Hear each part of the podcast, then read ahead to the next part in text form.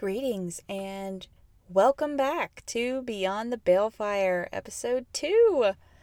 I am feeling a little under the weather today. Allergies are kicking my butt, but we are here. We are doing it.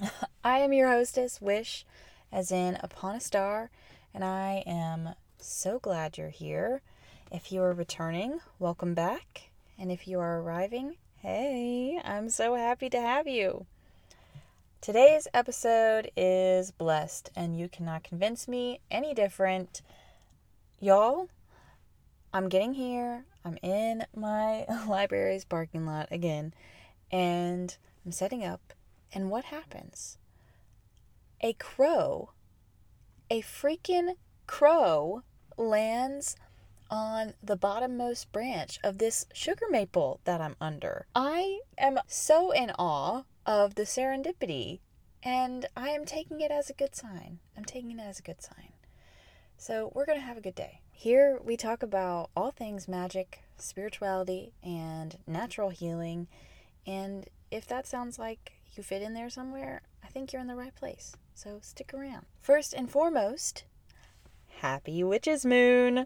Tonight, the moon is dark. Yay! I love new moons. I really do. And tonight's new moon is sitting in Libra, which is pretty exciting. And I want to talk about why that's exciting. There are some really crazy and wonderful things happening in the ether right now. So, before we get into our topic today, I want to take the lid off of the cauldron and see what's swirling around in the cosmic soup, shall we? Okay, so before we talk about the new moon, it's important to note the retrogrades happening right now. Don't let that shy you away. I know retrogrades can be scary, but they get a bad rep. They really do. They can be good. A lot of the retrogrades we have right now are actually really beneficial if you know how to tap into them. I want to talk about that in a whole other episode. Like, uh, I want to do a whole episode on retrogrades, but for now, we're going to keep it simple we have six planets in retrograde right now and one moon. So, seven retrogrades total. That's a lot of retrogrades. That's like an insane amount of retrogrades all at the same time, pretty much through the end of the year, going into uh, next year, even a little bit, not too much. We currently have Mercury, Venus, Saturn, Neptune, Uranus, Pluto, and Jupiter, as well as Chiron, Jupiter's moon. And I love Chiron retrograde for many reasons, but I will discuss that in the retrograde episode. If you are super interested in a retrograde episode, like interested enough to have me do an extra episode this month, let me know on Instagram and you can find details on how to find me in the show notes. But for now, I just want to hone in on two retrogrades Mercury and Venus. Mercury rules our intellect and how we communicate. So, Mercury retrograde is so extra because it makes us all act like freaking dum dums. Confusion everywhere and everything that might have been moving and operating before the retrograde so well just seems to go up in smoke, just like that. I personally find myself to be clumsier, like actually tripping over the air and not being able to speak properly, and that's not too off from my regular. but oh man, does Mercury like to exacerbate that. Everything likes to go haywire during this time. No one is safe. Nothing is safe. Or so they say. There's big fear around Mercury retrograde, but like all cosmic energies, it can be harnessed, and knowledge is power here. So we'll discuss that more, but for now, just know that grounding yourself periodically and rolling with the punches can be your best friend during this time.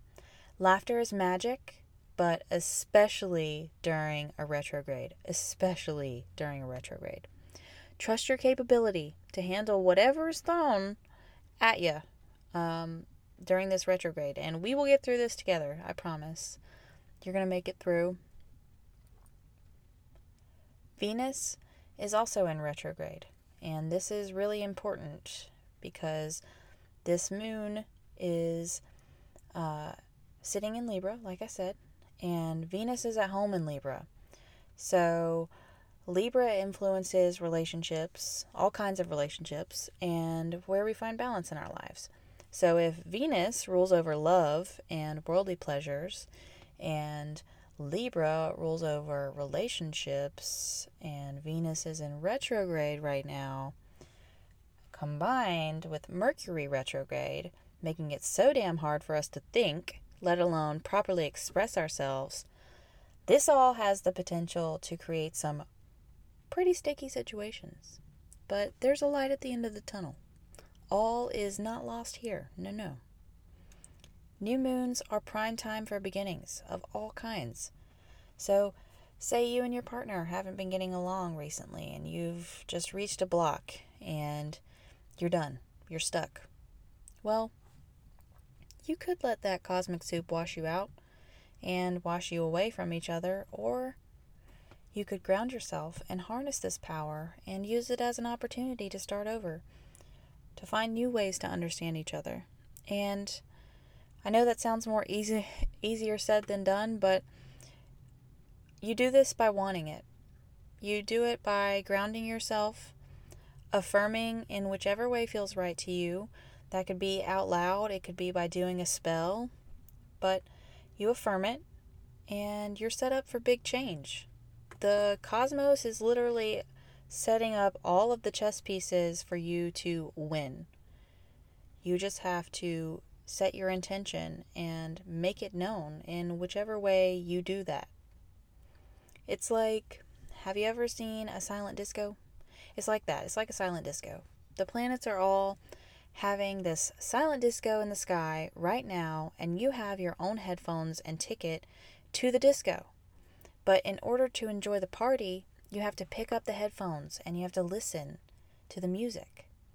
And once you listen, you can find the flow and then you can dance. I know it's a cheesy metaphor, but I hope it gets the point across.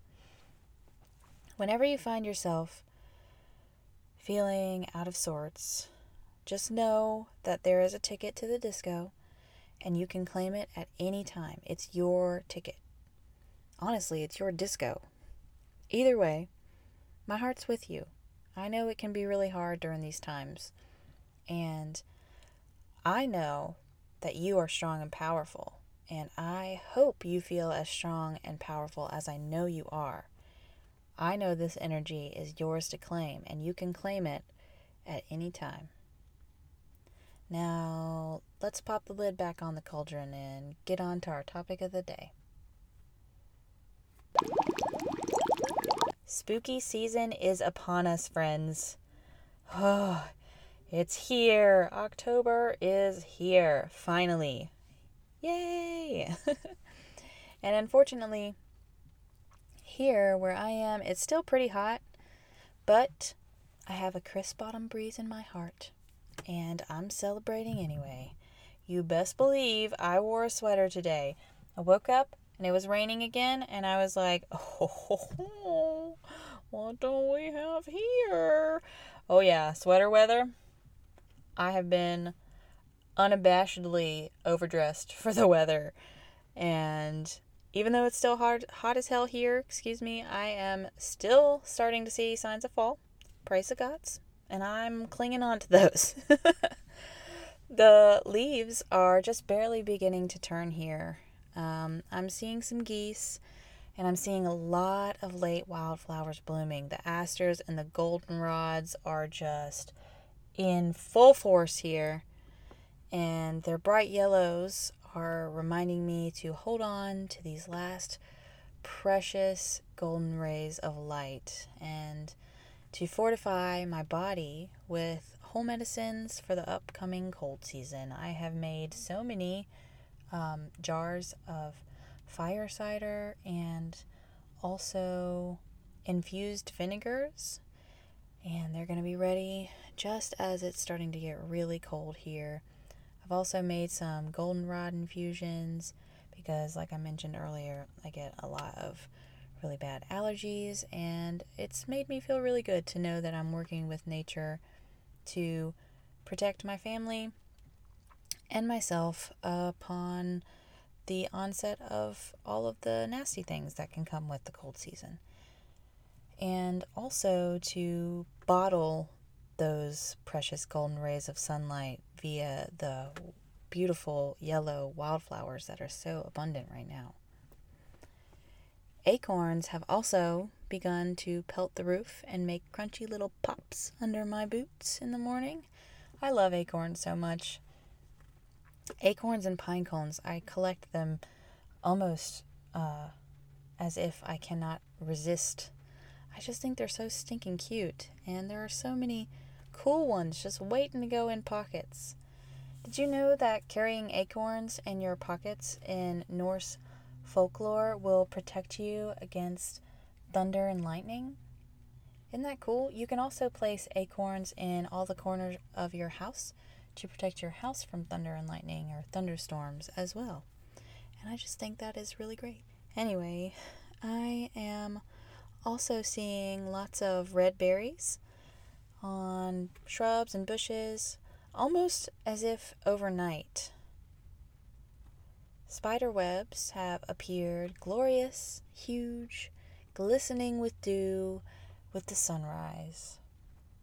I've seen more bats. They're coming closer to the houses and the ground, finding the last of the summer's insects before the cold does away with them all.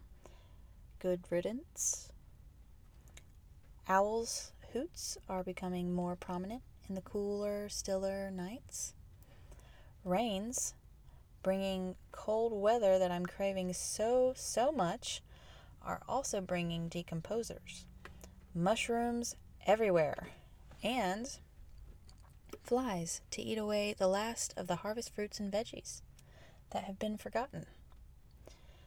I was at a pagan festival one time and I was speaking to this lady pretty late at night around the fire, and she was telling me her story and how she was noticing lots of flies in her space, more than usual. And I asked her, you know, what she thought about this. And she told me that what do flies do? They eat the yucky, they turn it into something else. They are the decomposers that nobody necessarily wants to acknowledge, but that have a pretty important job. They eat the dead stuff, they do something with that. so she theorized that the flies were eating away the dead, stagnant energy that was in her life. Because she was a clean person. She didn't have a bunch of trash around. She was a very clean person. But she was just going through such a huge change that nature, her physical existence, was reflecting that she needed a little help to decompose that energy. And I thought that was really cool because nobody ever talks about flies being spirit messengers or spirit guides, but they definitely can be. Nature consistently brings us signs that we can pay attention to or tap into with our own energy and the energy around us. I am of the belief that the bits of nature you personally notice more of are your own personal smoke signals. It's divination and smoke signal, actually. Let me explain. See, we all see the seasons change throughout the year, but what do you notice more during those times? What catches your eye the most? I believe that we can directly correlate that to your personal path and also where your path intersects with the collective. For example, this year's theme overall is boundaries and self compassion, and you cannot tell me otherwise. My observations and personal experience have shown me that this year we have collectively been asking ourselves what do I need? What are my boundaries? How do I interact with others while honoring those boundaries, while honoring myself? And those questions can manifest in a million different ways. But over and over, that's what I have noticed is at the baseline. Personally, my journey this year has been one of self compassion and sovereignty, learning that I didn't really know my boundaries because I'd never previously consciously set any. Figuring that out and offering myself a safe space for that has been really hard, honestly. But I've noticed that if I've been particularly stuck, I can sort of divine what's going on within myself more by noticing the direct manifestations of that in my reality. For example, I've got a thing with spiders. And before you run off, um, just stick around for a spooky story, okay? And just just hang on with me till the end. If you are arachnophobic, this might not be the episode for you. Um, but it is a pretty cool story. It's part of my practice and I want to share it with you. So just have an open mind, okay? So, three years ago, I moved back home after leaving an abusive relationship, and I had pretty much nothing. I was really reliant on my family around that time to get back on my feet, and I was really far from knowing who the hell I was away from that abusive relationship. But I did know that I had hope and I had the will to try and figure out who that girl was. So I did. I have. I am. I also had a lot of downtime with myself in a town where I knew pretty much no one other than my family. And I spent a lot of time alone, anyways, but it was more so then. I pretty much went to work and came home, and that's it. I spent many nights with no pants, lots of snacks, and YouTube. I went into so many YouTube black holes learning about all kinds of different things because that's a hobby of mine. That's one of my social media outlets of choice. And one day, for whatever reason, I stumbled upon PetTube to a channel called Exotics Lair, and I watched one of his videos on tarantulas. And after that, I spent three months learning everything I could about spider husbandry. And this might sound kind of weird, but not like super weird, if not for one thing. I was terrified of spiders before this, like unreasonably terrified. But for some reason, this knowledge and these videos and learning this really empowered me. Learning about them, I found out that they were fascinating. And this thing I'd previously found revolting, I now found, well, beautiful. But then, like it does, the universe said, Oh, yeah? Well, you're going to have to prove it. And here's the spooky part Again, agoraphobic people beware. the universe decided to test my newfound love of spiders. Spiders started appearing everywhere for me, and I do mean absolutely everywhere. I would be cooking, and there would be a spider on the hilt of the knife I just used. Outside you go, my friend. And then in the shower, there'd be multiple spider webs in the corners, different kinds of spiders too. And so I'd finish up my shower and out you go, my friend. In my closet, in my shoes, in my bags. Out you go, my friend. On my porch, in my car.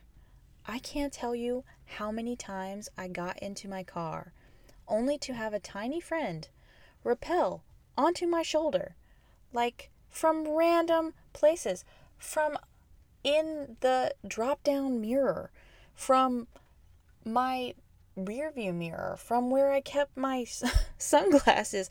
I'm serious, they were everywhere. Eventually, I just got used to it. I got to a point where it really did not faze me. And this went on for a year. A year. I just expected the spiders to be there, and they were there. Oh, how they were there. Soon enough, though, they started being in my hair. And I know that sounds weird. I'm not a dirty person either. I wash my hair. But I would brush my hands through my hair and a little spider would repel out of my hair. There would be webs in my shoes. No spider, just webs in my shoes. Or over my jewelry. No spider, again. They were just getting really close. Closer and closer still. Old friends that I'd told about this happening started calling me the Spider Queen, but they didn't really realize the extent of it. I think a lot of them thought I was exaggerating, but I really, really was not. So after a year of this experience with spiders, a friend and I were having a non spider related conversation and they introduced me to the Native American concept of animal medicine. He had no idea about my spider journey, and he and I had not spoken in a long, long time. But he was a friend that when we spoke, it was a three hour catch up, and it was always so good and so needed. But he didn't realize quite how much I needed this particular conversation. Now, I am not Native American, so I'm not going to try and explain this to you but if you are Native American and you would like to have a conversation about this topic, please, please, please get in touch with me. I will leave that in the description box or the show notes, rather. And I would really love to either have you on the podcast or just have a personal conversation about animal medicine. But for now, all you need to know for this story is that this conversation that I had led me to my journey of exploring animals and nature as messengers, which in turn leads to this conversation we're having now. Eventually, I started using these messengers as a kind of divination tool. I ended up looking up the message of the spider after that conversation, and it is this Spiders are weavers, weavers of the liminal, weavers of all that is they both create and hold together. They also teach that good things come to those who wait. They teach patience. The spider shows us that we weave our own life's path, that we are the creator and executor of our dreams. That day I looked up the message of the spider, I journaled at my altar, and I did a really long meditation thinking about all of these lessons of the spider. And I kid you not, the spider stopped after that it was actually kind of sad. They'd become a part of my life. I continued to work and integrate these lessons, this medicine of the spider, and I still do to this day. I now have a spider tattoo to remind me of these lessons. Every time I journal at my altar, a spider friend shows up without fail. And I know that sounds weird, but it's true. There are other things, but let's just fast forward to now. I no longer have a spider greet me each morning, but recently, like within the last month or so, I have walked through a minimum of one spider web a day. Now, with the longer nights, spiders tend to seize the darkness and use it to build bigger and better webs. This could be a metaphor on its own about seizing the night and the beauty and opportunity of the dark, but for me, it's something else with huge spider webs popping up all over the property, literally overnight, it's become a new lesson for me. I've had a day where I have walked through at least six spider webs. I am not exaggerating. One might say, okay, weird, but maybe it's just natural spider carpe noctem, right? Well, no. None of my family members have had this experience. Not one single spider web has trapped them.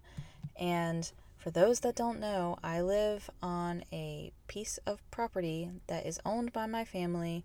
It's a rather large piece of property. It used to be a farm and it got split up between everyone when my great grandfather died. So none of them have experienced this. So I really reevaluated myself. Am I listening to my guides? Am I listening to my deities? Am I grounding myself? Am I in tune with my energy?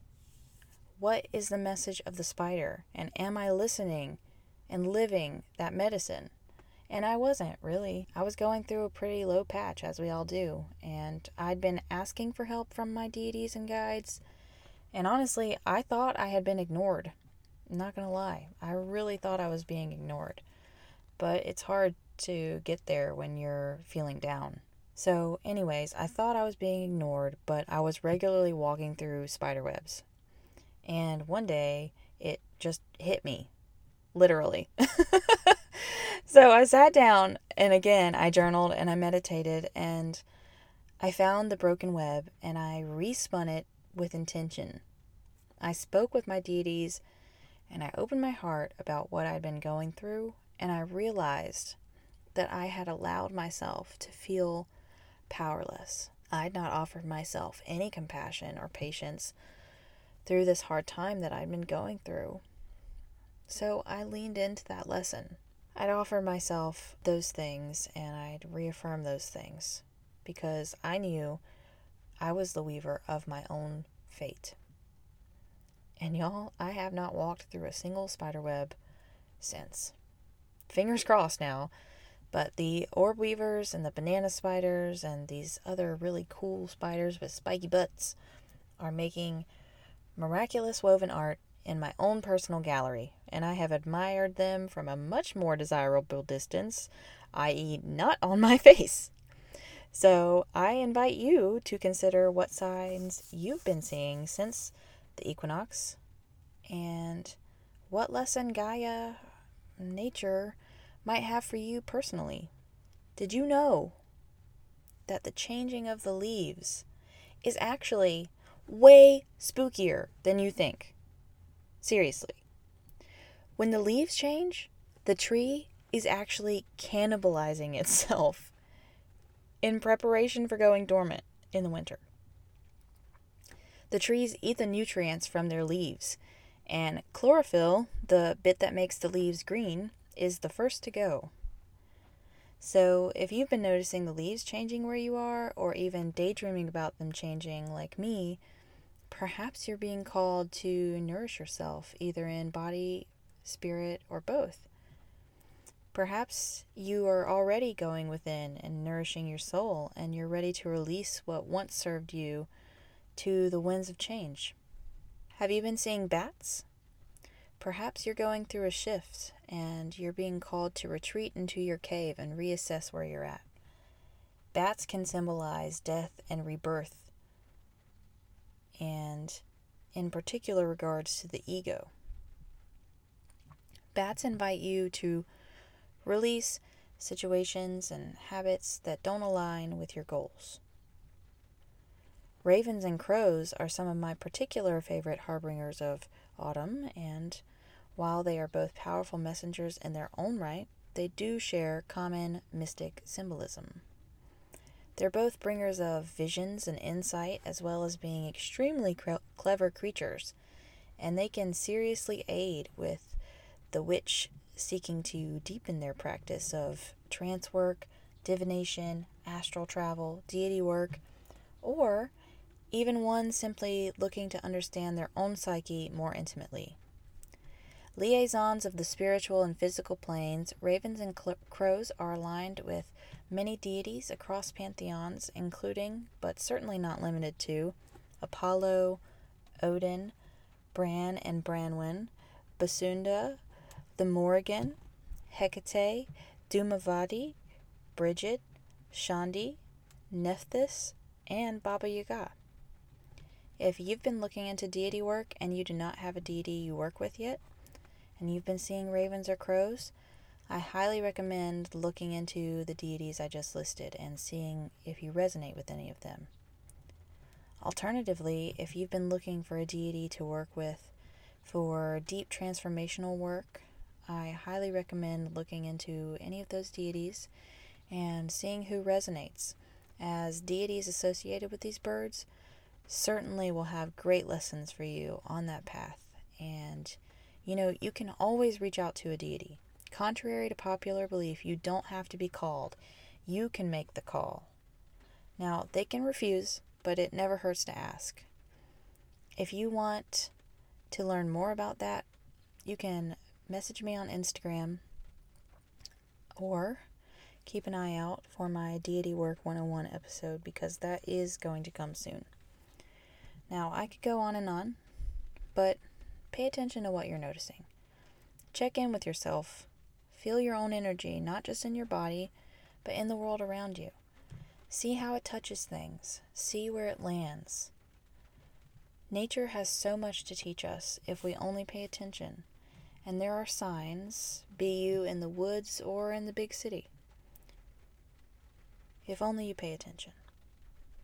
Now, I hope your dark moon night feels full of promise and full of power, and that you ride that Mercury retrograde with ease and comfort. Don't forget to drink some water, nourish and ground yourself, and I will talk to you next on the full moon.